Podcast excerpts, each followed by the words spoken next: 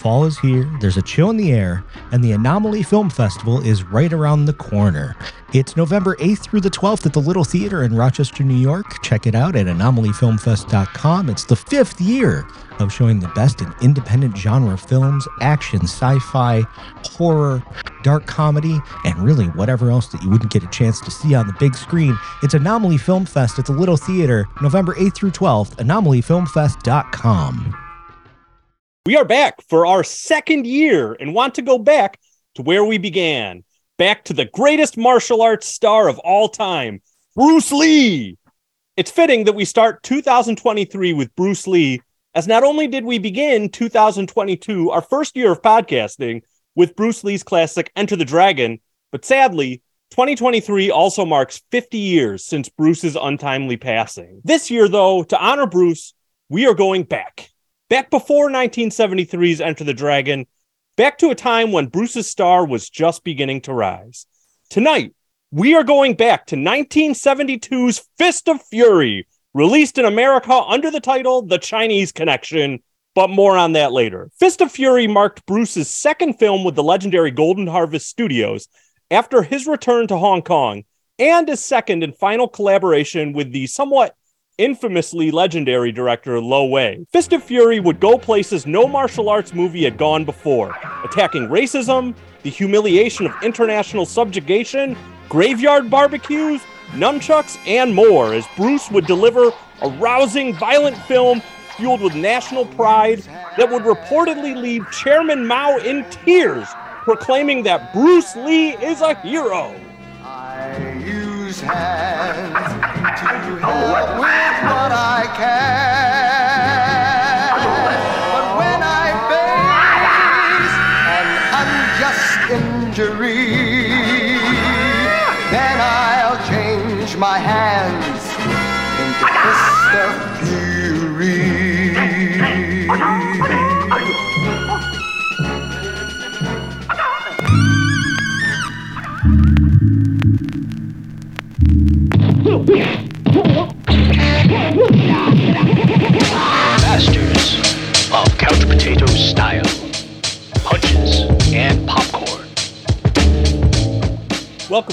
Our Couch Potato Ninja family. Your Couch Potato Ninja crew here is back for another year of martial arts films. Uh, so, without ado, I want to welcome all my friends back here. Again, I'm your host, Michael Huntone. And with us tonight, we have our magic man, Matt Knotts. Oh, I'm running the boards. I'm happy to be back. 2023, second year of the Punches and Popcorn podcast. Popping them peas. It's another Bruce Lee, and I'm so excited. Yes, I couldn't couldn't imagine a better way to intro that. And of course, we have our genius, Jason Bills. Hello there. Happy to uh, start another year with you guys talking about Bruce Lee again. Very excited. Wonderful. And we are excited to have you back. And of course, with us, we have our uh, resident professor and walking weapon and sick man of podcasting, Dominic Demore. I'm just surprised you let me renew the contract. Like I thought I thought this would be like a silent firing, but um, happy to be here. we took the time off to audition a bunch of other people, but they just didn't cut it. Uh, like half didn't show up. So thanks for coming back for the second year. It's appreciated. Um, love all the work you do. Thanks. yeah. wow, this is this is nicer than academia. I'll give you that. we express our warmest regards. we do. Sponsors wanted uh, you off, yeah. but we, we kept you in. yeah, it's great to be back, guys. Um, uh, uh, all of you are wonderful and bring so much great things to uh, so many fun films. And uh, I don't even want to wait to get into some of that. I'm hoping we can start off with our geniuses, Gospel of the Guillotine. Do you have uh, something special to get our year kicked off here as we dive into Fist of Fury? Uh, yeah, it's a quick one tonight. I just wanted to talk about so context, when we talked about Enter the Dragon last year, um, we we talked about how sort of Bruce Lee took you know the world by storm, literally, um, and we focused kind of primarily on North America, but he actually had a huge like like sea change in Hong Kong and Chinese cinema as well. So I mean, we're thinking before you know Fist of Fury and and obviously the Big Boss. Um, Chinese cinema, you know, you're thinking like um, they're using trampolines, sword fights, like historical epics, wire work. Um, he just like when he shows up, he's introducing this whole kind of more brutal um, approach to you know kung fu movies, and that you know obviously made an impact across the shores, but at home too, it it really kind of you know took like people by I don't know they they just were absolutely off guard by this, and um, you know we're we're kind of still dealing with it today in terms i still think I, what i loved about this movie and i'm getting off course already so is i was seeing things in this movie fist of fury that i see in movies today but let me just uh, we'll talk about that later so just I want to get into specifics of this because I think you can watch a Bruce Lee movie and like appreciate it or, or maybe not even appreciate it because there is some pacing stuff going on here. But what he's doing is just it, it's crazy, like in terms of if you put it in a historical context. So uh, let's talk about first, you know, just so he is a huge fan of like Japanese cinema. Uh, you know, like think of like the samurais films, like in how they have like that excessive emotional style. So he's doing that here, like like writ large like he's those facial expressions he makes the noises he makes like no one was really doing that at the time like obviously the, everyone you know depending on you know the, the hong kong uh, action fan you are they had noises but i mean you can see in this movie he's he's like taking it he's dialing it to 11 absolutely so um that's definitely interesting um uh what else i want to talk about um like think about the mannerisms think about uh, facial expressions uh, also, I, th- I think that's really it. But just oh, also, I want to touch on this. Sorry, I apologize. I'm, I'm rambling as I do. Um, you are think delivering about, like, knowledge. Is, I'm hoping so. Yeah. So what he did was like deliver because obviously, like think about like a, a more traditional aspect of what you know Hong Kong cinema was before that. He's introducing kind of like a Western style, more individualism style. Uh, somewhat so even his um, that sort of kung fu, I guess he like invented his like was it called Jeet Jeet Kune Do? Um, thank you very much. Um, it's just more about individualism and kind of doing your own thing.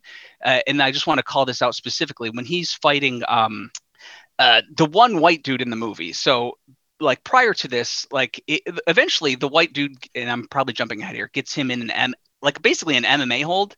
Like nowhere in in Hong Kong cinema before have you seen hit like he just literally bites the guy. Like it's all about like winning at any cost.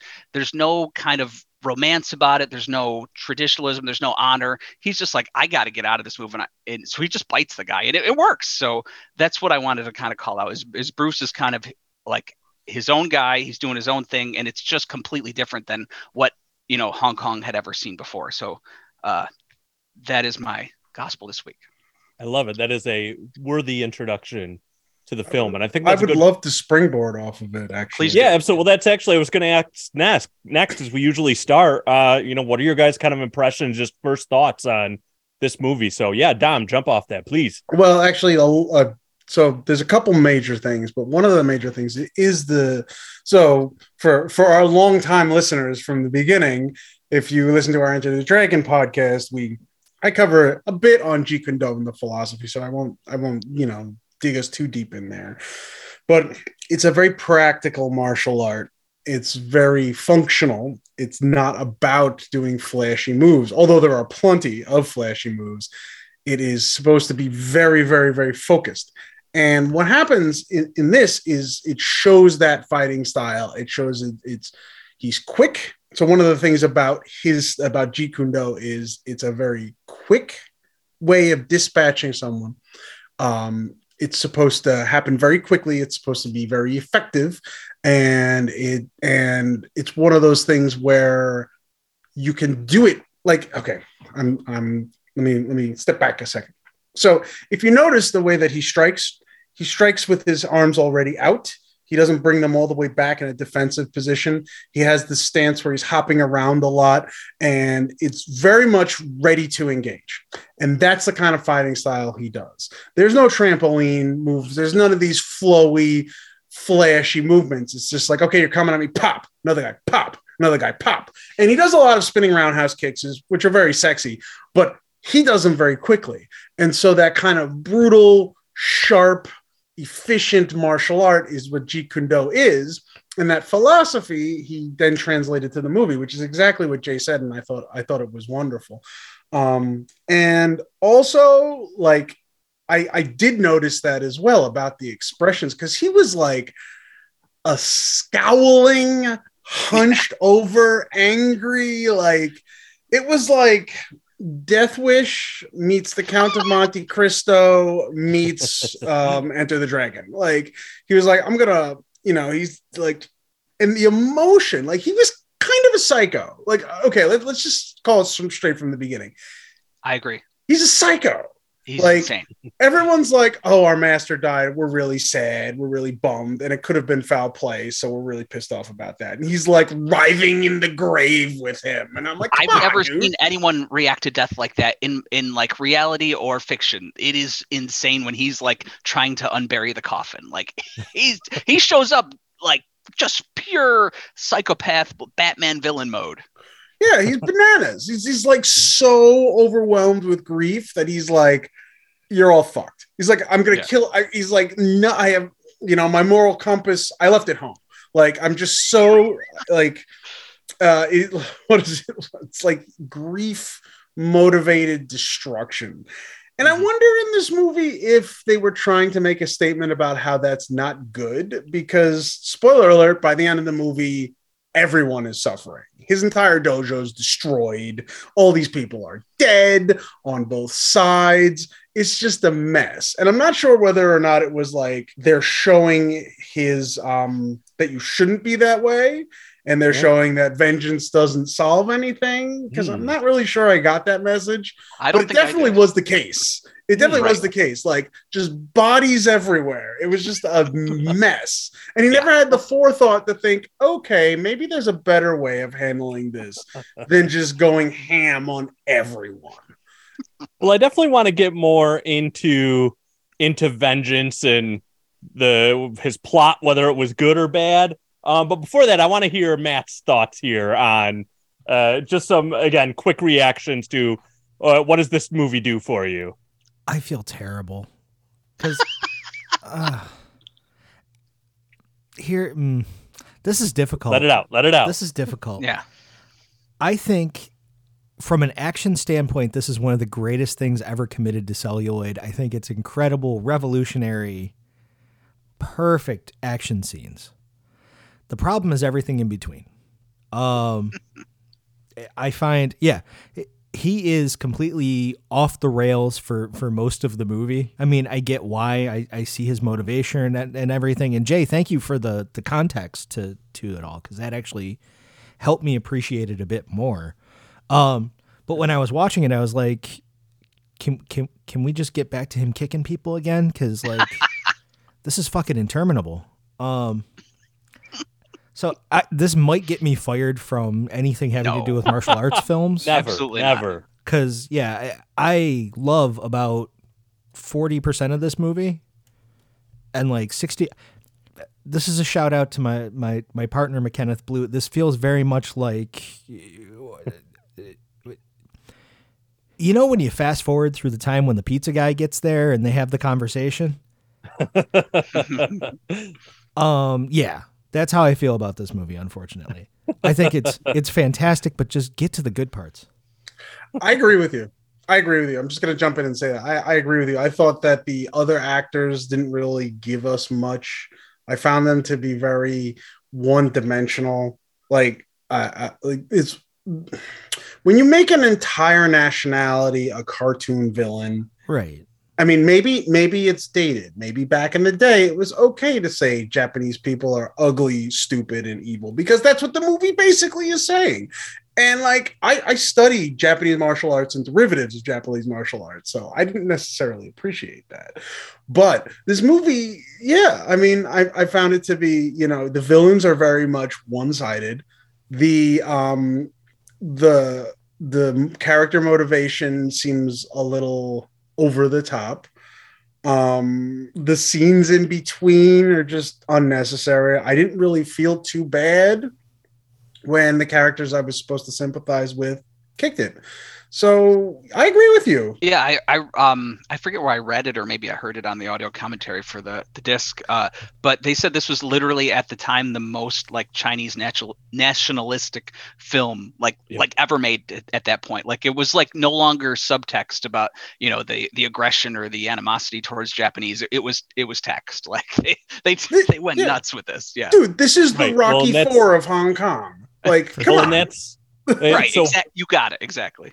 Right. And part of what I mentioned uh, in passing there at the end of my intro, there is a story that supposedly uh, towards the end of his life, which I mean wasn't long after this movie came out, uh, when Mao was kind of bedridden, then he gave time to watching movies. And apparently this was like the one movie when he saw it. And there's the infamous like uh, sign kicking scene that I'm sure we'll talk about later. He like started weeping and like crying and supposedly this is the only movie that he ever watched three times because he's like this is about us the chinese people and uh you know not to aggrandize chairman mao here that's a whole other podcast but Right. you know a man who went through a lot of his life fighting the japanese for national identity again uh, a lot of context left out there but uh you know you could see where this really appealed to his experience. Um, I'll say for me, so I love this movie. Um, I think that there is a lot of there's long breaks in action. Um,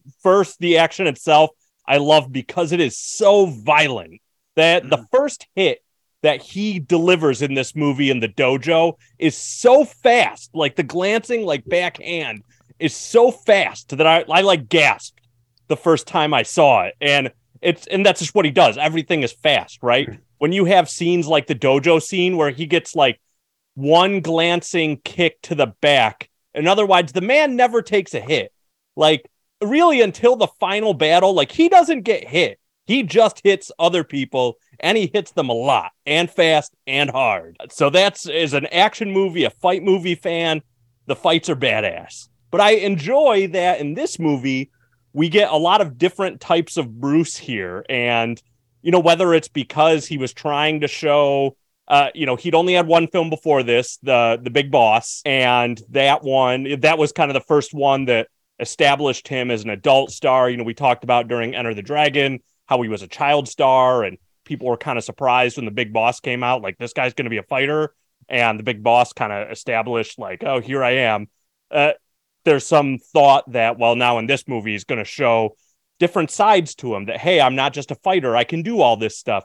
This is really the only movie we get romantic bruce we get funny mm-hmm. bruce like Yes. and the so i like that we get all these different sides of bruce and i kind of dug for me i enjoyed seeing all right let's see a little bit more of him just because you know it's sad to me i mean it's sad for all of us right that we didn't get very much bruce.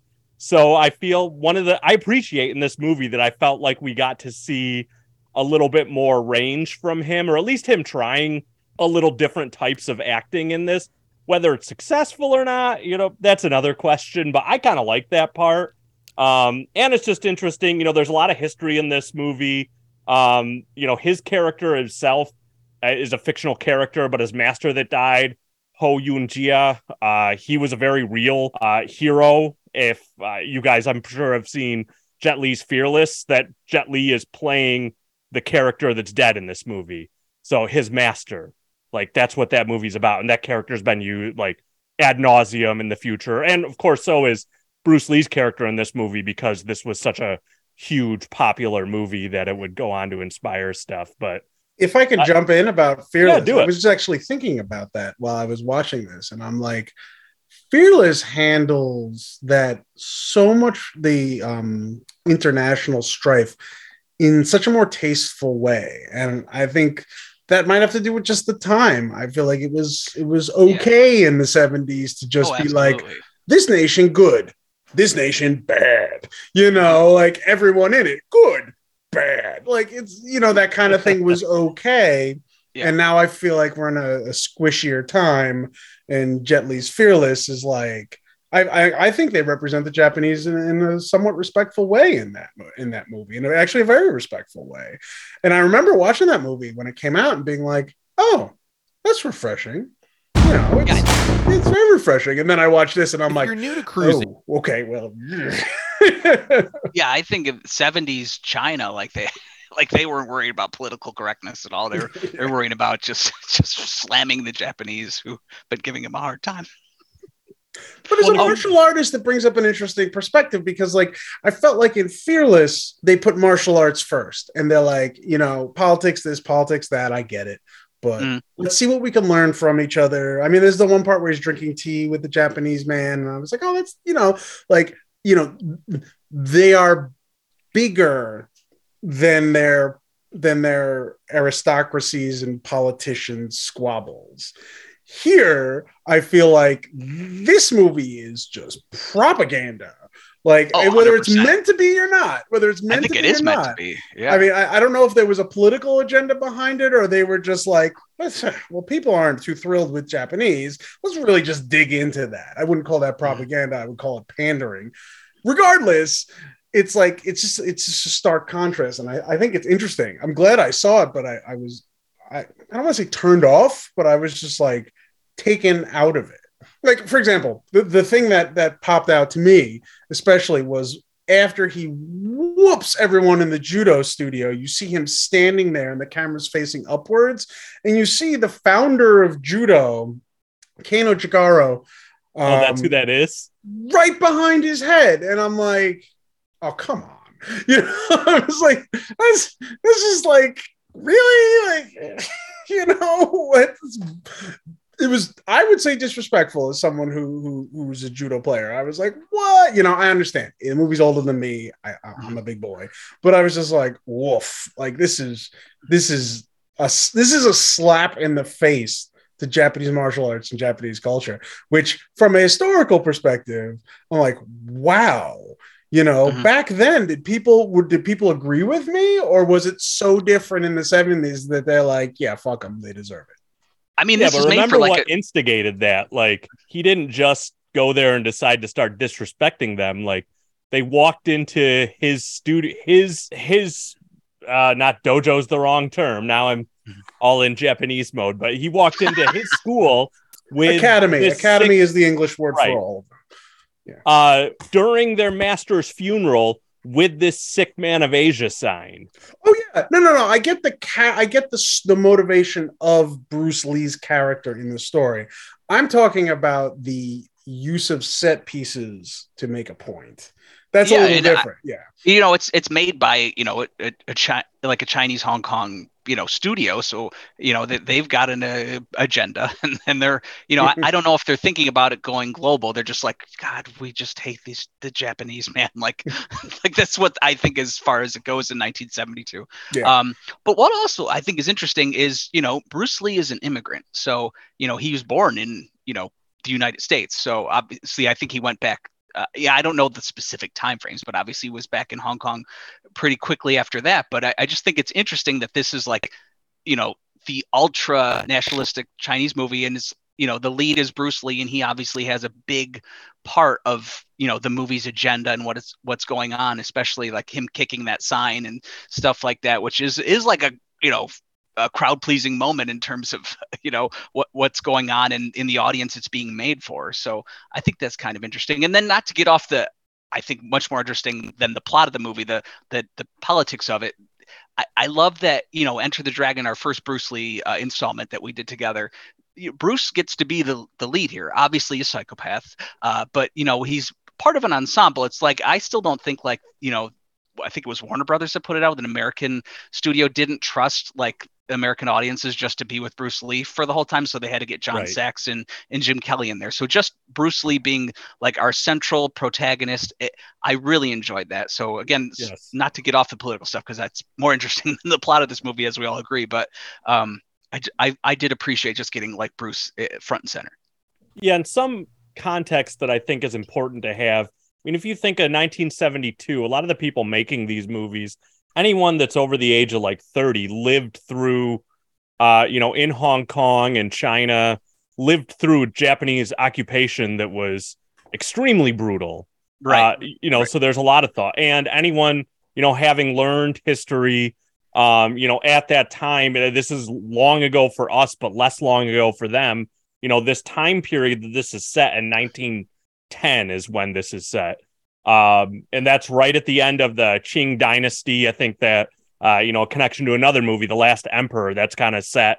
The beginning of that is right at the same time period. I think the empire would fall within a year or two after this movie's set. So, you know, we're probably we learned about in high school like the spheres of influence and Shanghai at the time where this was set was an international settlement. So even though it was a Chinese city, there were zones of this that were completely controlled by foreign powers. Uh, you know, and Japanese were one of them, um, but also Americans and others. Uh, you know, we see that that Sikh uh, policeman or the guard outside of the park. Those were part of the. Uh, uh, they were brought in by the British to control. Like they were essentially British policemen that were there. So if you look at like the people at this time historically, they're in a place where they had no power and their people who are not from their country are there controlling them. Uh, you know, there's you could see the reaction, and then the people who, yeah, there's probably a lot of people who are watching this new in 72 who didn't live through the Shanghai International Settlement, but having lived through Japanese occupation, it rang a bell. And even locally, where this is set in Hong Kong at the time, it was still a British colony or some what I don't know what the correct political term at that time was, Commonwealth or something. Like they are still subjugated to the British at that time. So there's some people that thought like, well, the Japanese are the setting here, but a lot of people saw uh, just reading reactions to it at the time that well, this is striking out as someone that an outsider that controls your home. We are striking against them. And it's surprisingly, this movie actually had a pretty, according to some reports, I, it's different who you listen to, but some reports, it actually had a pretty positive reception in Japan because the Japanese people who saw it didn't identify themselves as the Japanese in here. They didn't see it as like a they're attacking us as a race. Uh, you know, there was, and again, that, this is speaking really generally. Uh, right. But you know, there was a large portion that saw no, this is speaking out against imperialists, and we don't like imperialists. They just had imperialists that they were trying to get out of their country after World War II. So a lot of them identified with Bruce Lee as this figure that fights back against imperialists on in your home, on your turf, that you are just there and they could leave you alone, but they keep antagonizing you. And I think that was one of the things that made it popular there. Where I think it's it's difficult for us to have that now because we don't have that same, you know, emotional context that I think was there for more like the Hong Kong, uh, you know, and Chinese viewing audience at the time. But uh, you know, it's fair to dive into like uh, race is a huge part of this movie, like and and that I think Jay might have mentioned this before, but this also was one of the first uh, movies to come out of Hong Kong to deal with that, like to look at race and this type of in this antagonistic fashion. So yeah. another reason why I like it's very different from other movies. Right. Absolutely. So I don't know what else. What do you guys? Uh, I mean, did you think? So we talked about a little more. Do you think it was overboard? Um, okay, so if we want to talk about stuff that was good, even though it was over the top, Chucks. Chucks. Oh hell Let's yeah. talk nunchucks. Oh, yes. Can we talk nunchucks? Please go because like there's some good nunchuck scenes in Ninja Turtles. There's some good nunchuck scenes in Enter the Dragon.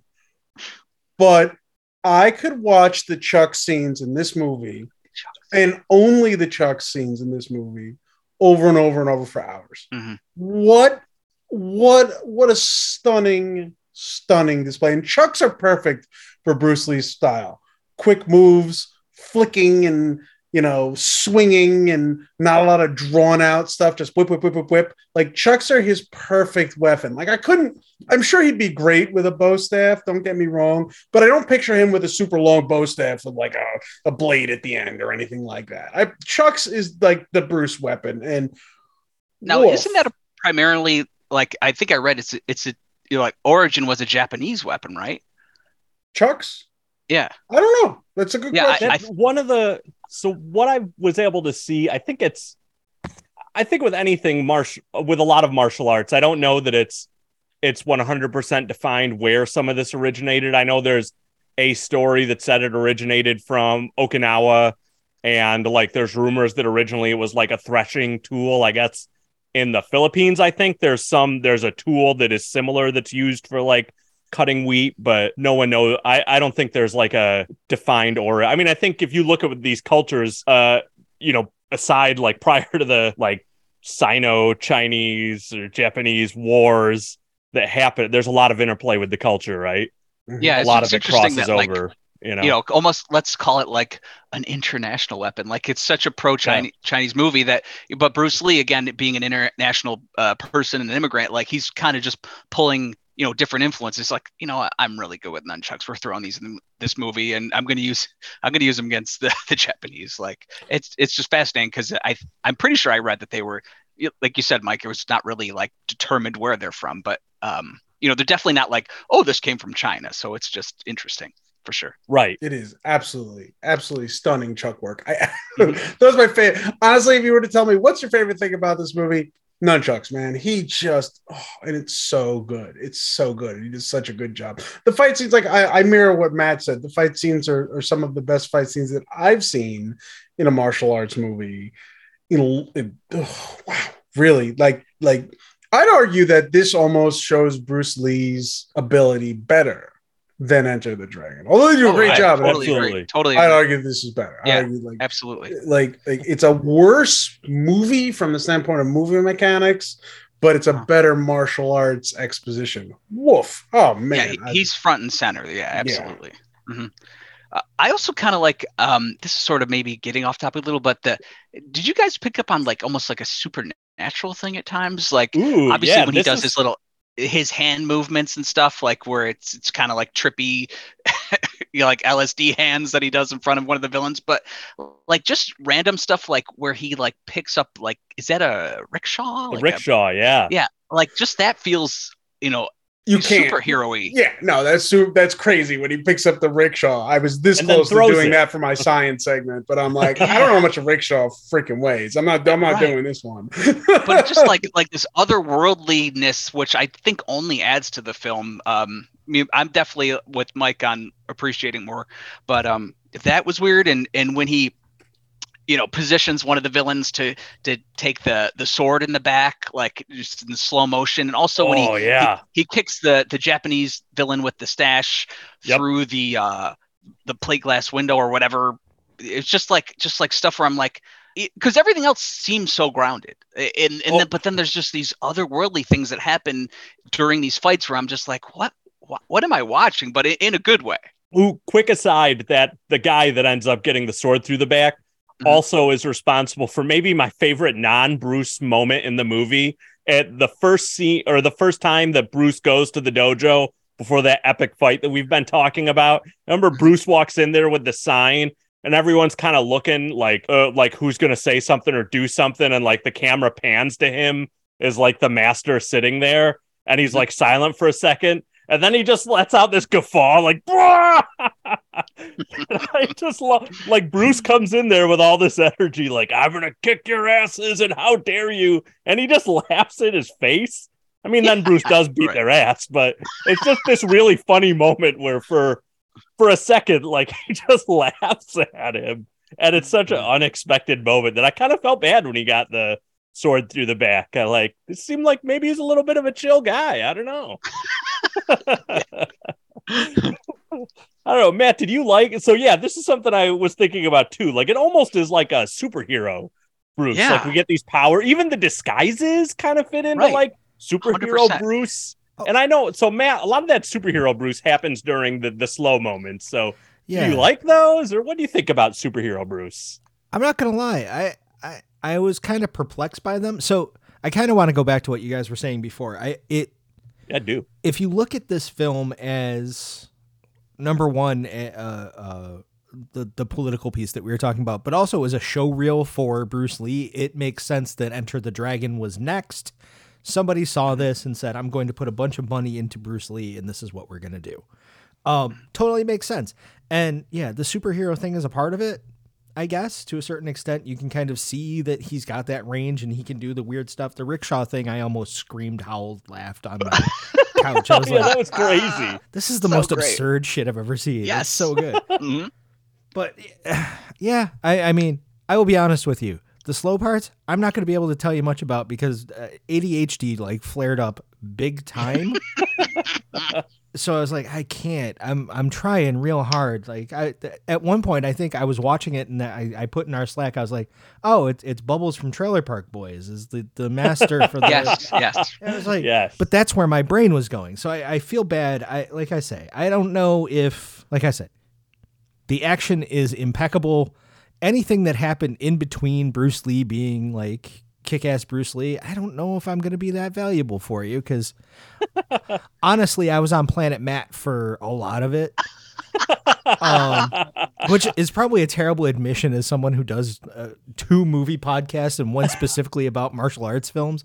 I, I hate to be that guy who's like, I only like it when people are punching people. But like, hey, you could we it's half of our name, Matt. It- you could argue that 50% of our podcast is talking about people punching people. So It's I think true. it's a valid standpoint to say I need lots of punching. it's true, but and I don't have the the cultural and historical understanding to really weigh in on it. So I want to say that I am a middle-aged over white overweight white guy. So like let's just call it where we are. But like it for me the in-between stuff felt a lot like when we watched Above the Law, Uh, which yeah. means I I was just kind of in middle space until I saw something cool happen. So I valid, valid. I'm I'm sorry to say, and that's a long way to go, and probably very disappointing for anybody that's li- listening for like cogent conversations about the actual plot and like anything to do with this film. But like, yeah, I I appreciate what what he was trying to do, and superhero Bruce is kind of fun. Um, but yeah, I, eh. M- more nunchucks, Yeah, like- please. Yeah, no, Matt. To sort of how how I dealt with the between the fight segments is, uh, you know, I basically envision you know Bruce's character as almost I've already referenced this, but like like literally like the origin stories of a Batman villain. Like he was like once he would kill someone, obviously this would be the, he would hang them up. Like there's no you know moral quandaries. He's just like I'm getting revenge. I'm murdering. Like this, not even like an anti-hero. This is a I mean, as far as Yeah, I'm that's concerned, almost a villain. Like he's hanging up his victims on the street to be like, I'm killing these Japanese and this is what I'm doing. And and and Dom, what you said earlier was interesting because you're like, I don't know whether it, it's supposed to be like what is the message? Like i wasn't sure and so i, I was kind of finding that interesting where the movie Well- didn't have like I, I couldn't figure out what it was trying to tell me. So um again like because it was so odd and and and almost off-putting like because he was just so insane uh, in you know psychopathic like i i was vibing with that is is how i got through it Well, yeah, and if you think of like the first two people that he strung up were people that were working for the school. Remember, the Yeah. guys that worked at the school were literally the ones that don't. Oh, and this this might be a good time. they killed them. They they he, they were the ones that killed them. Keep in mind, exactly right They, Yeah, were- they were actually right? the ones that quote pulled the trigger. So Yep. you know, so like from the standpoint, I mean, he was basically just working his way backwards. Oh yeah, you know. exactly yeah. Well, they were undercover agents Yes. Oh, so this is a thing. Uh, I don't know. This might be a good time to Hmm. bring it up. So one thing I, one of the side conversations that we had that I wanted to bring up. I, this is a good point for us to discuss this. One of the side conversations we had is when Bruce walks in and discovers these two guys that are working for the school are actually his master's murderer. Uh, there's a moment that happens when he walks in and he realizes, hey, this guy is Japanese. And I want to hear from you both. What did he see, or what do you think he saw that told them he was Japanese, or told Bruce he was Japanese? At first, I thought he was looking at his nipples, and I I thought did there too. was maybe a stereotype that Chinese people have different nipples. Maybe I don't know. I googled it, and that's not the case. Also, that's not true. But right right but I just the stereotype. I know. I know. There's no difference between the nipples, but A good three, four hours later, Dom found that that wasn't a thing, but he definitely put the time and effort in to confirm. No, no stun, stone or nipple was left unturned. oh yeah, the carpal tunnel's just starting to go away. you know, going back to our our discussion with our friend Kyle Starks about the interesting Google terms, uh, Japanese nipples might bring you some interesting results if you were to search that. I love Uh, them. I saw I- them in a, on a split bill in '98. It was great. oh, great show. The pit was nasty. Uh, but I did do some research into this and found out what was actually being referenced here. Uh, so hold on, I just want to make sure I have the term right. This is new to me. Uh, he was not looking at the nipples. He was actually looking at the the wrap that the um oh, and I forget the character was wearing right below his nipples that he like adjust to the nipple level. This uh this wrap is called a sarashi and was something that's traditional Japanese wear below a kimono. Uh, would be worn uh, primarily by samurai, like below their kimono as protection. Uh, might also be worn by women as a chest wrap. Um, but it's something I guess that is used frequently in anime now, where that's kind of a, a symbol of toughness for like particular Japanese toughness. That uh, I guess in anime now you'll see some characters that'll wear these kind of like kimono-ish tops that'll be open where they have their chest like hanging out there with their big pecs. But then you'll also see kind of below that this like wrap around their abdomen, and that's what that garment is. So it's still something culturally today that would be very recognizable.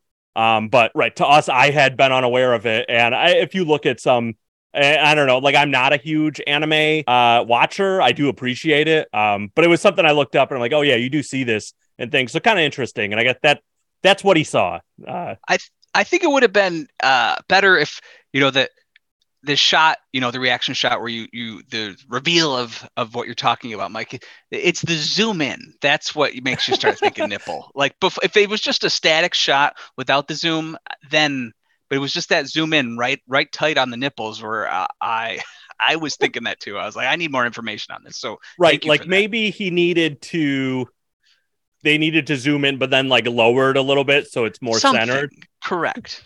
Because it was it was it was a bullseye to the nipples that zoom. I actually it reminded me of I don't know if you guys have ever watched the show Rick and Morty. Yes. There's an episode where I, I've it, it- there's an episode where there are these there's a planet that's taken over by a hive mind and it's perfectly peaceful. And what happens is the hive mind starts to lose control. And then all of a sudden people start killing each other people that look exactly the same but they start killing each other. And the reason they kill each other is because their nipples are different shapes. The one race has a nipple shape like this the other race has a nipple shape like that. Aside from that they're exactly the same. And summer is there and she's like what are you doing? Can't you see you're exactly the same? And morty goes summer first race war i see. That's all Oh i can think of. And i'm like is is this something Maybe maybe they were inspired by this movie and they took I- that same I think- understanding that it was Japanese nipples that pointed this out. So because I I'm like that, onto that's the most ridiculous thing I've ever heard. But uh, clearly, we're all we've all we all we, all Maybe- thought what we wanted to think. We didn't. maybe we need to reach out to our friend Kyle and see if he can do some digging for us in the Rick and Morty annals and tell us was that the inspiration. I think we need to reach out to a therapist to be perfectly honest. well, you know, that's another thing. That's another thing.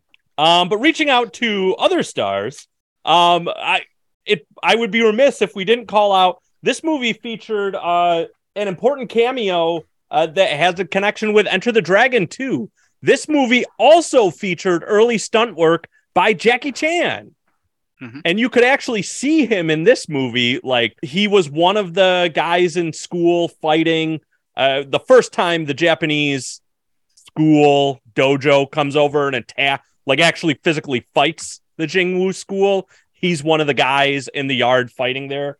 Also, Corey Yuen is in there too. So when we talked about um uh, Drunken Master, it, that whole Jackie Chan's background with the uh the Hong Kong or the what was it, the Peking Opera Academy, that school that he was with, the Seven Little Fortunes, that like Yes. all the stunt fighters apparently in this movie were from that school and that troop. So this was before Jackie Chan had kind of gone gone on his own, and he had a, a fairly legendary piece of stunt work in this movie. So he's also the stunt the stunt double for Suzuki, who at the end when Bruce hits him and he takes this giant like flying leap out of the building, that was Jackie Chan that did that, and Oh, apparently like it impressed Bruce so much that that got you know Bruce's attention was like, hey, I want to work with this guy now. So like him being will, and I think in his, if I remember right, in his autobiography, he talked about like no one else wanted to do that because it was like this really long distance or something, and like he basically just got yanked by a wire and had to do this like huge flying leap. And he was willing to do it, and that got his Yeah. attention. So that Yeah, crazy scene how- that was Jackie Chan. yeah how odd i am mike i, re- I read that too and i i literally because I, love jackie chan so much but I, I got choked up by reading that because he jackie was like this was sort of his sort of um you know like graduation almost in terms of stunt work. Like he got like you said yanked on that chain. And it is an epic pull. Like it's in Oh, slow yeah. motion. It looks amazing. So he hits the ground and you know i guess like people were kind of taken aback of how insane it was on the set. And bruce comes up to him and you know basically like you know gives him the handshake and he's sort of in the club now and he's like that night i drank for free and i was just like that's when i sort of got misty i'm like oh Yeah. oh my god this is like jackie's graduation i got to see it you know and not even as an actor yet just a stunt worker behind the Right, scenes right. so it, it's it was really moving like i just love that story so much Right. And it's interesting, especially in this movie, because him and Bruce share that connection with Lo Wei, that, you know, Lo Wei in this movie and did the big boss before that gave Bruce his start. But Bruce, uh, you know, there's a lot of stories of friction between them. Apparently, at one point, like, supposedly Bruce got so frustrated with Lo Wei and Lo Wei, like, not listening to his direction or his input on martial arts that, like, Bruce was going to kick his ass and he had to, like, Yes. hide behind his wife or so there's stories there. But then, uh, because of the connection after Bruce, uh, Lo Wei tried jumpstarting Jackie Chan's career and kind of did before, uh, like Drunken Master that we talked about before. Um, and Jay, you might remember the movies, um, but I know he did a couple with Jackie Chan, but they were in that kind of Bruce exploitation range where it was, all right, well, Bruce is dead. Now we're going to use Jackie and make him new Bruce Lee. And Jackie Chan, from what I remember, also kind of got frustrated with Lo Wei because he was like, "Well, I'm not Bruce Lee. I don't want to do Bruce Lee movies." But Lo Wei yeah was he wanted him to, make a yeah sorry mike i was just saying he wanted Yeah, yeah. to be a bruce lee clone and jackie's like this is sort of not my my niche here like i'm the anti-bruce so yeah he, he that that kind of combination didn't didn't work i think they did a couple movies together i think one of them is literally like fist of fury 2 i don't know that yes, for sure Yep, yep. yeah like right. literally the sequel or New and- Fist of Fury or something. that's what it like is. that. Thank you. Yeah, exactly. The next installment where Jackie's in the Bruce role, um, which I think is interesting. And I, Mike, I, I'd almost like you to talk about this, is as I'm sure you know, um, like historically, this this story has historical basis. I, I think Bruce's character is is fictional, but Right. but like you were saying, like this was an actual like um, kung fu master, and I guess like people would or there's like a Russian wrestler who slandered. That's where the the sick men of Asia came from, right? Right. Yeah. Tell yeah so the like- right I so that that was a thing that was said in like and and we can like share stuff about or on the side but right so there was this thing that was used kind of to slander china during this uh like imperial post imperial time uh this whole sick man of asia but at times it's been used in other contexts like towards russia as like sick man of europe um you know is kind of this is apparently like a a very well-known political diss at the time. Um, Mhm. But oh, and because you bring up that Russian guy, interesting. Just talking about, I don't know if I'd call it cameos or something, but the actor that played that is it. It's not Bob Barker. Is it Robert Baker? Bob, yeah. obviously not Bob Barker, but Robert Baker was. Well, okay, Bob Barker can fight. If you've ever seen can- oh, Happy that's Gilmore, true. That's true. Yes.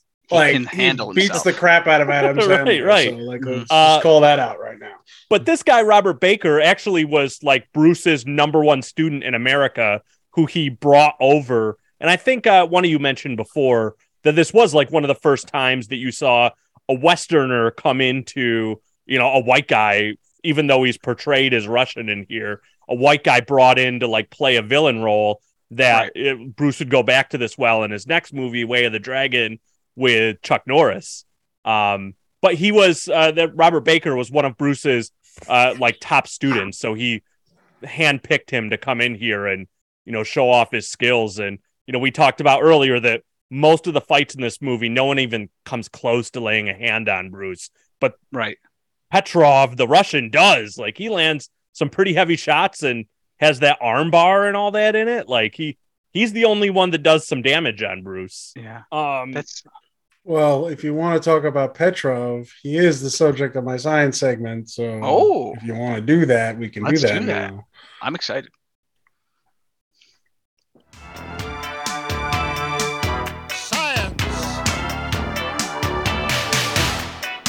Okay, so um, this science segment.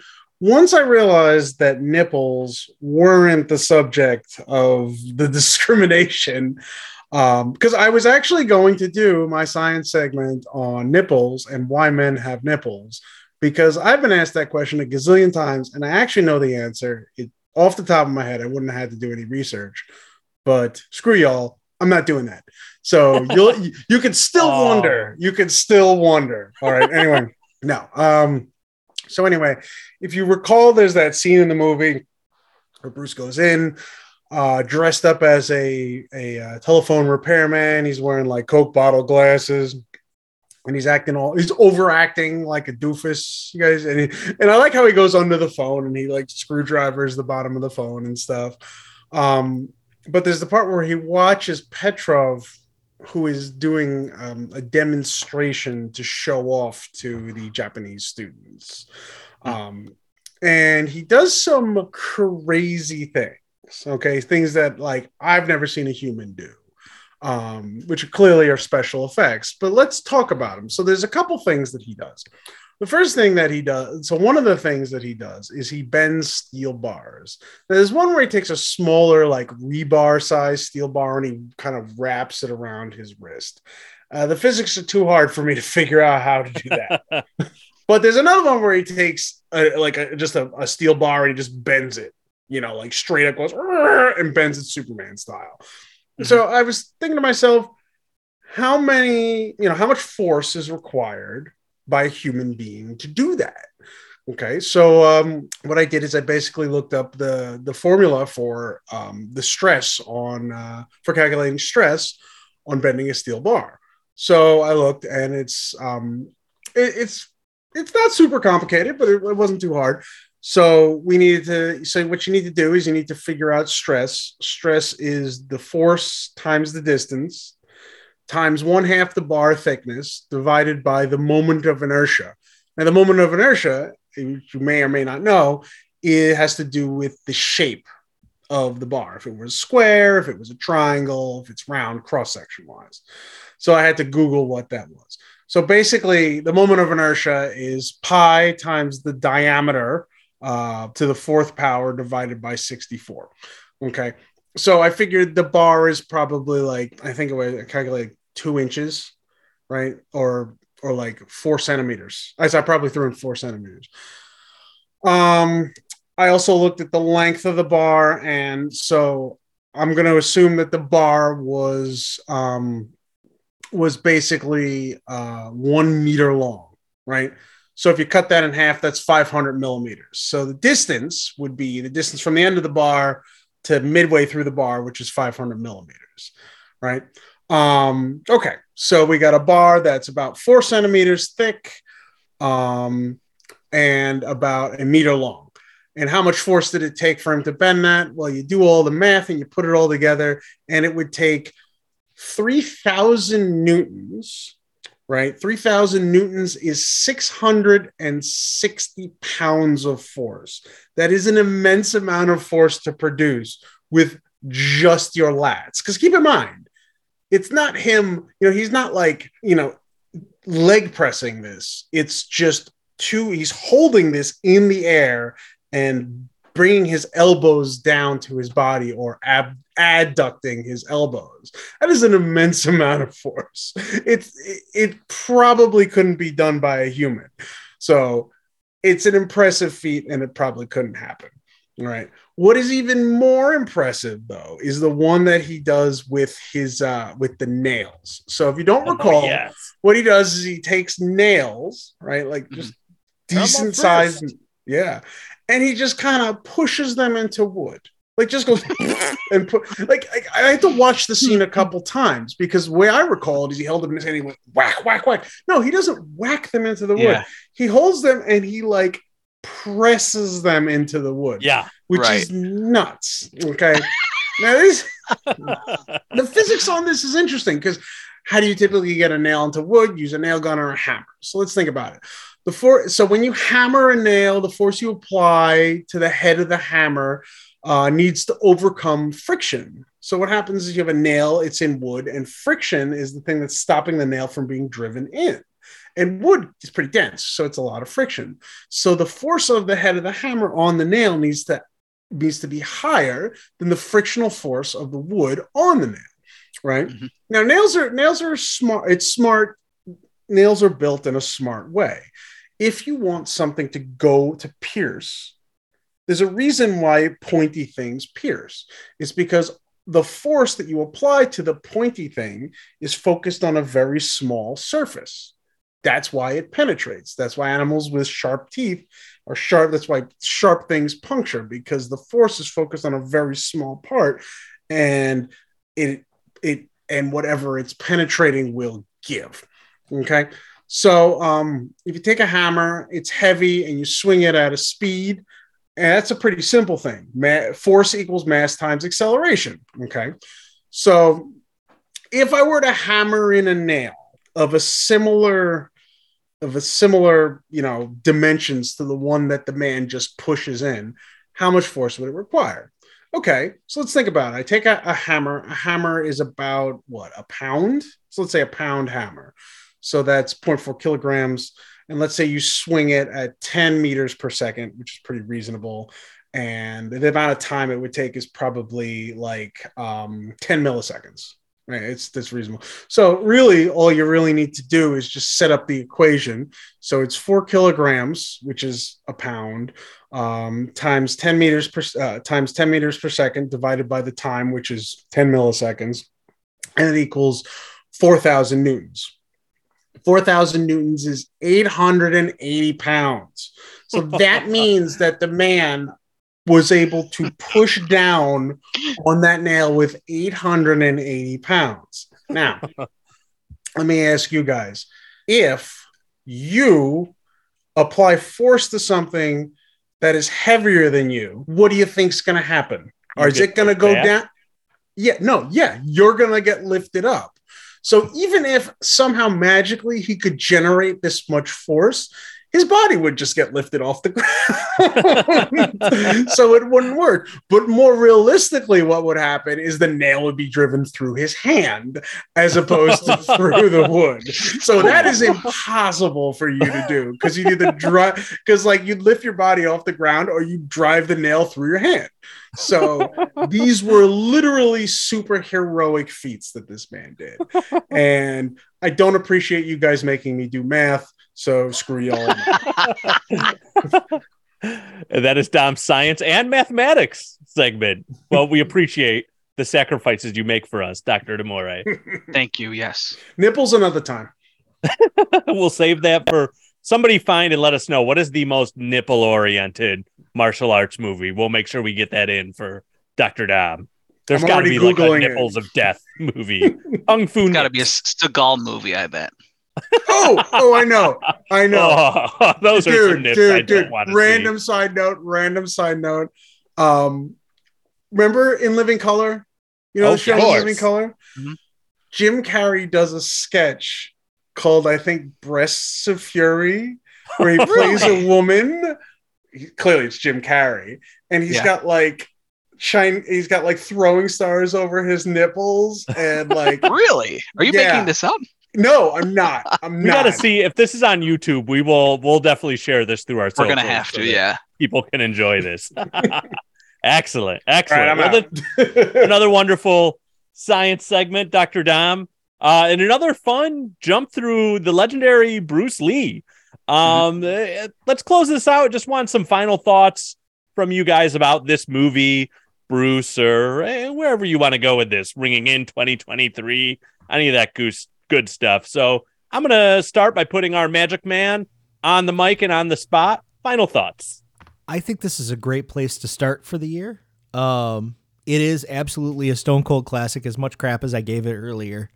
Um, it there are so many kind of foundational things in this movie that you see either developed upon, refined, or really it gives us.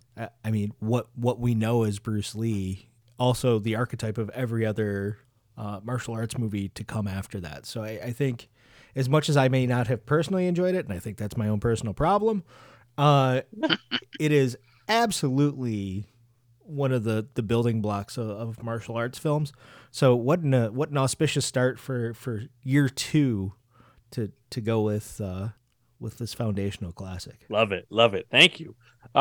Genius. How about you? Final thoughts on Fists of Fury? Uh, another thing I wanted to mention um, is just the aesthetic of the film. Like if you think about the the Shaw Brothers films, you know they have access to you know a giant studio and sets and everything like that, and obviously probably bigger budgets. Where this is a, a deal Bruce made with Golden Harvest, which was sort of like a, an offshoot uh, with Raymond Chow um, of of the Shaw Brothers Studios. And it, it is like a kind of, you know, it came out in the 70s, but it feels like a gritty 70s movie. They, I guess they had two sets they made, um, which is, you know, primarily what you see like that, that backyard where they keep having cool action scenes towards the back half of the movie. Whereas, you know, Shaw Brothers, they, they had like, you know, more elaborate sets and they probably had absolute like complete city or street scenes where you could tell like um, when Bruce hits the street there to, to do his you know infamous uh, kick of that sign um, you know they're they're just out on the streets. And it, really is a contrast to sort of like the the historical epics. Like you're like is this is this modern day? Like it just feels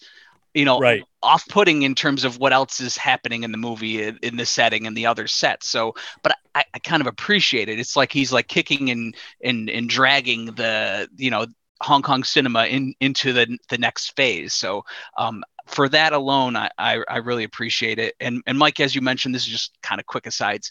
I you said this earlier. It, it's like the only time Bruce had a romantic. Um, he didn't necessarily do a ton of films. Uh, he only did a handful. Um, but it's the only time he ever had a romantic interest. That that's kind of fascinating. Um, and then just my final thing is. Um, when I saw him doing disguises, I quickly uh, thought of like Eddie Murphy and Nutty Professor, like that sort Oh, of, yeah. or even even like Coming to America. Like I was like, uh, but but Bruce was a fan of, of Jerry Lewis, who who kind of Yes. originated this like different suits and like I'm gonna be this guy, an old man in this scene hiding in the background. I'm gonna you know, be a goofy guy with Coke bottle glasses in the next scene. So this is sort of Bruce Bruce's homage to again him pulling in different influences from all around the world.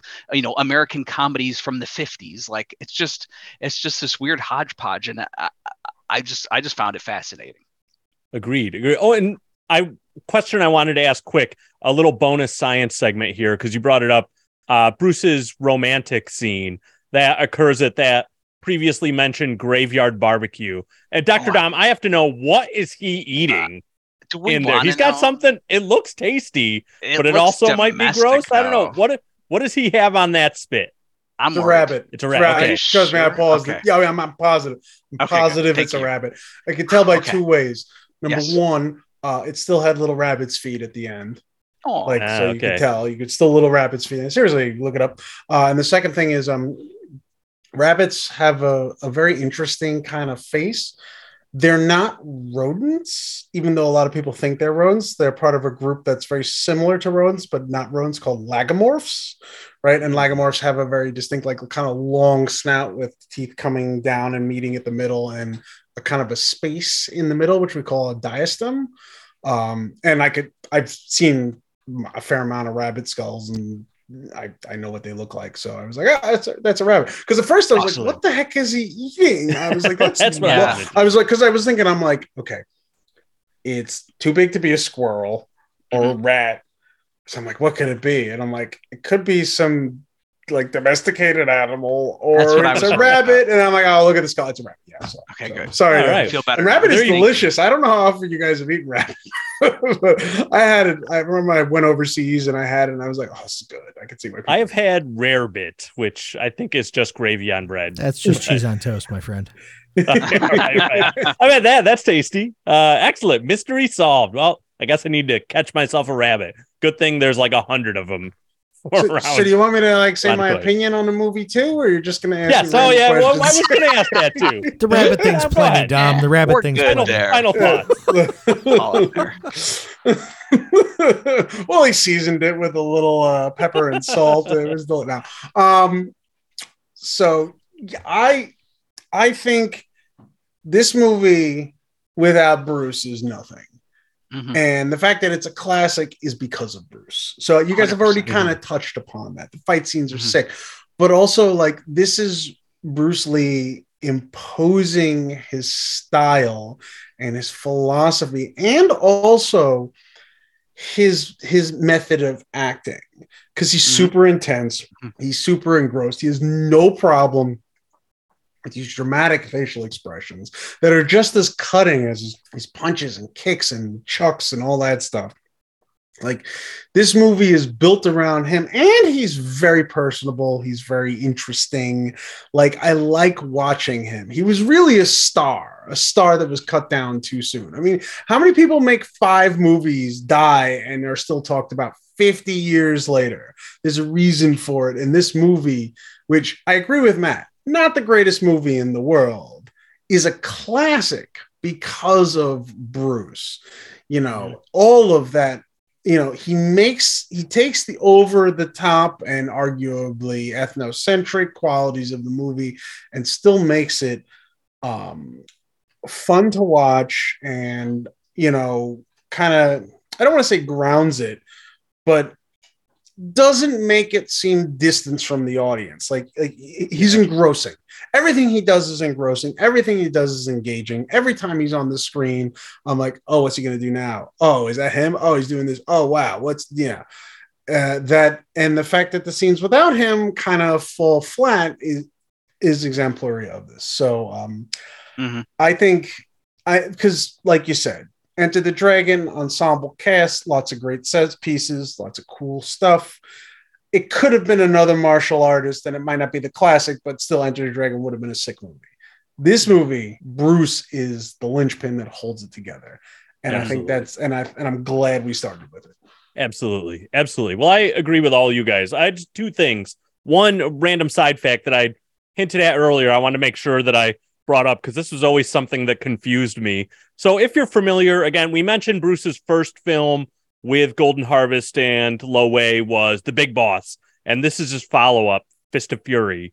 Um, however, I knew at one time I would often get them confused because so I mentioned that Fist of Fury was released in America as the Chinese Connection, and Big Boss that came out the year before this was released in America as Fists of Fury.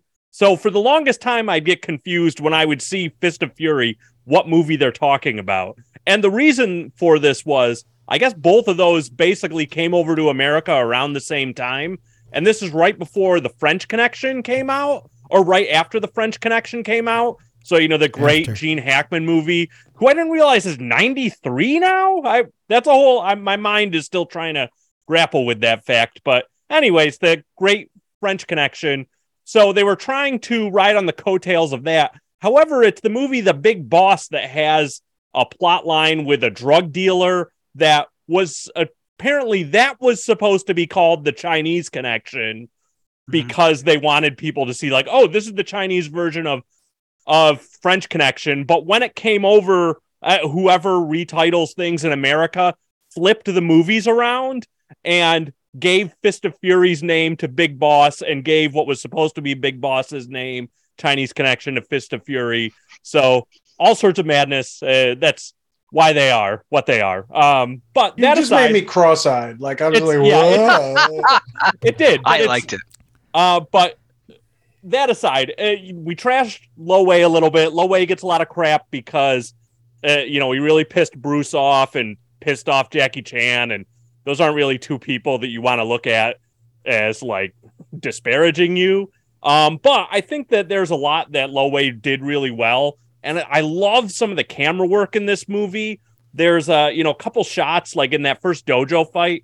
There's like that overhead shot where when the like circle of fighters is surrounding Bruce and the camera's kind of turning, you know, anti the direction they are. So it's like this really like cool spinning shot or when Bruce goes back to the dojo at the end. There's some really cool shots from behind the like I don't know if they were like kendo fighters or something where they're kind of like they form this wall and you kind of look through the shadow at Bruce standing in the doorway. There's some really cool like Bruce and Petrov, they have like their kind of face to face eyeball showdown. Like there's a lot of really cool camera work that I think makes this movie aside from all the incredible uh, everything that you had just said down, you know, Bruce making it what he is. No one else. If the fights aren't as great because Bruce isn't great, the movie isn't as strong. But there's some really good camera work that I think it is visually draws you in and really takes advantage of how Bruce does what he does. So I'm going to give a little credit to Lo Wei that even though uh, you know he gets knocked a bit, I I think his eye brought something to this movie too. So uh, again, it's one I really enjoy. I love it, and I think this is a great place for us to start. I'm excited for uh, even more fun into the future. So, um, but I think that's good for us for tonight. Um, Can I close? Matt, with what do we thing? else? Yeah, please do. Um, uh, fun fact that I feel like I should mention at the end for 12 people. Uh, there was a hardcore band out of Buffalo that named themselves after this movie. Oh, They're really? called Hmm. Fists of Fury. Um, the bass player is now the current singer for the band First Blood. Real into movies, that dude.